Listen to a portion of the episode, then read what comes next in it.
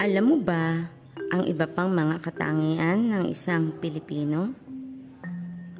Bukod sa katangian, ano-ano ang mga tradisyon natin bilang isang Pilipino? Ating alamin. Magandang umaga mga bata. Muli ako si Teacher Cell para sa isa na namang podcast lesson para sa Araling Panlipunan 4. May mga iba't ibang katangian ang mga Pilipino.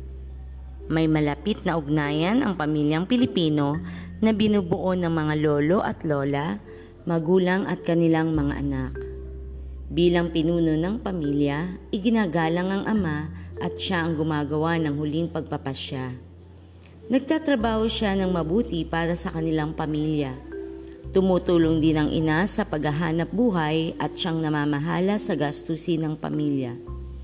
Minamahal din siya at ginagalang tulad ng ama. Tumutulong sa gawaing bahay ang lahat ng mga miyembro ng pamilya. Ang mga lolo at lola ang tagapayo. Mahalaga ang kanilang opinyon sa bawat miyembro ng pamilya. Malaki ang paggalang ng mga anak sa kanilang mga magulang hindi tama para sa mga bata ang gumawa ng desisyon nang hindi kumukonsulta sa kanilang magulang, lalo na kung nakaasa pa sila sa mga ito. Ang batang sumasagot sa kanilang magulang o sa nakatatanda sa kanya ay tinuturing na kawalang galang. Dapat gamitin ang po at opo kapag nakikipag-usap sa matatanda tulad ng lolo at lola. Lubhang maawain at mapagbigay ang mga Pilipino, lalo na kung tumutulong sa mga taong nawalan ng mahal sa buhay. Handa silang makiramay at magbigay ng suportang emosyonal.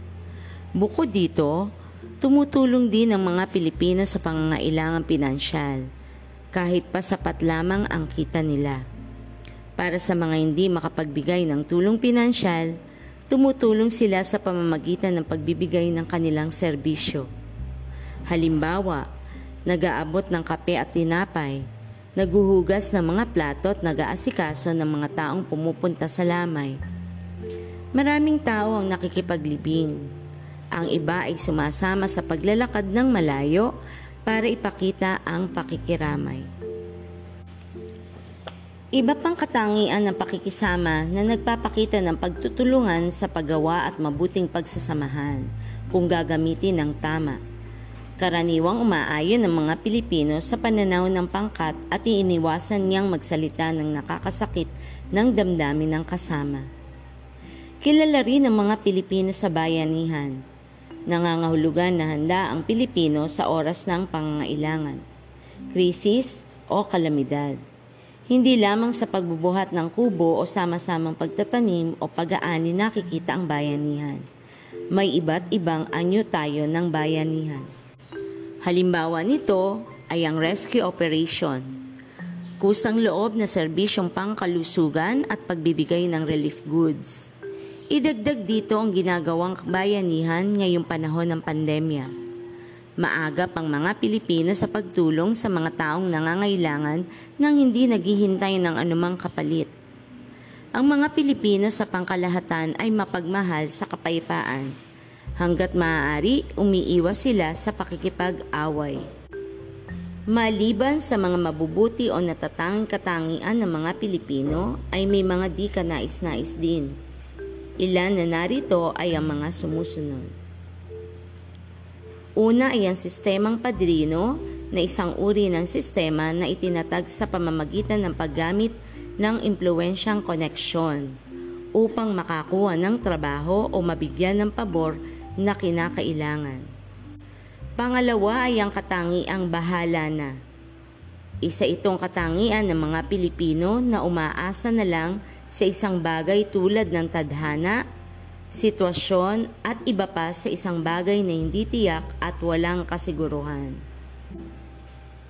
Isa pang uri ng pag-uugali ng mga Pilipino na kung saan pinagpapaliban ang mga nakatakdang gawain sa pamamagitan ng paggawa ng ibang bagay at gagawin lamang ang mga tungkuling pinagpaliban sa ibang panahon.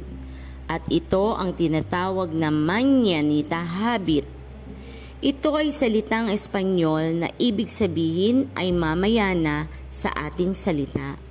katulad din ng konsepto na ningas kugon o katamaran ng mga Pilipino.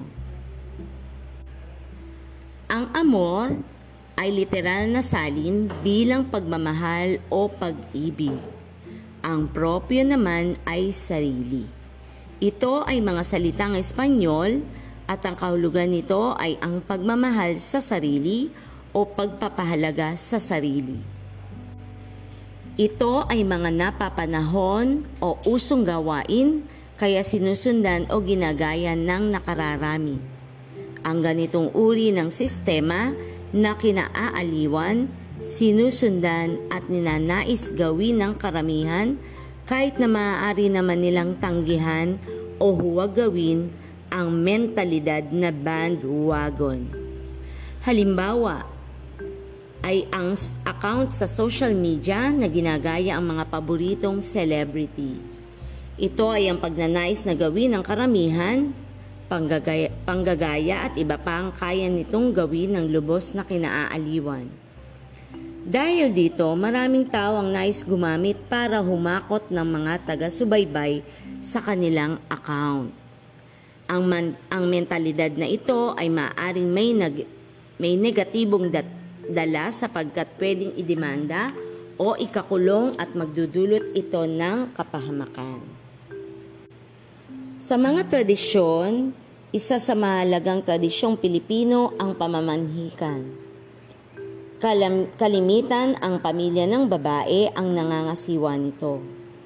Ang ikakasal na lalaki at ang kanilang mga magulang ay dadalaw sa pamilya ng babae para formal na hingi ng kamay ng dalaga bilang mapapangasawa at para mapag-usapan ang darating na kasalan. Kaugalian ng may dalang regalo ang bumibisitang pamilya. Nakalimitan ay ang espesyal na niluto ng ina para sa may bahay.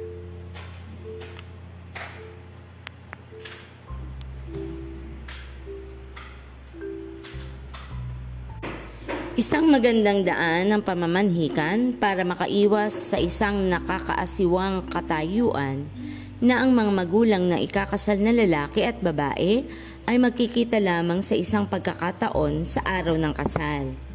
Isang magandang daan ito para sa dalawang partido na magkakilala. Isa ring bahagi ng kulturang Pilipino ang pagsasama-sama ng pamilya. Karaniwan sa mga pagtitipon, nagkakasama-sama ang pamilya gaya ng Pasko, kasalan, pagkamatay ng isang mahal sa buhay, bagong taon at sa araw ng kapanganakan. May mga pamilya namang Nagtitipon-tipon kahit walang espesyal na okasyon. Layunin ng pagtitipon-tipon na mapanatili ang malapit na pag-uugnayan ng mga kasapi ng pamilya na lubhang pinahalagahan ng mga Pilipino. Ang pagkahilig sa pista ay tradisyong pinapahalagahan pa rin ng mga Pilipino. Karaniwang may handaan tuwing pista sa isang lugar.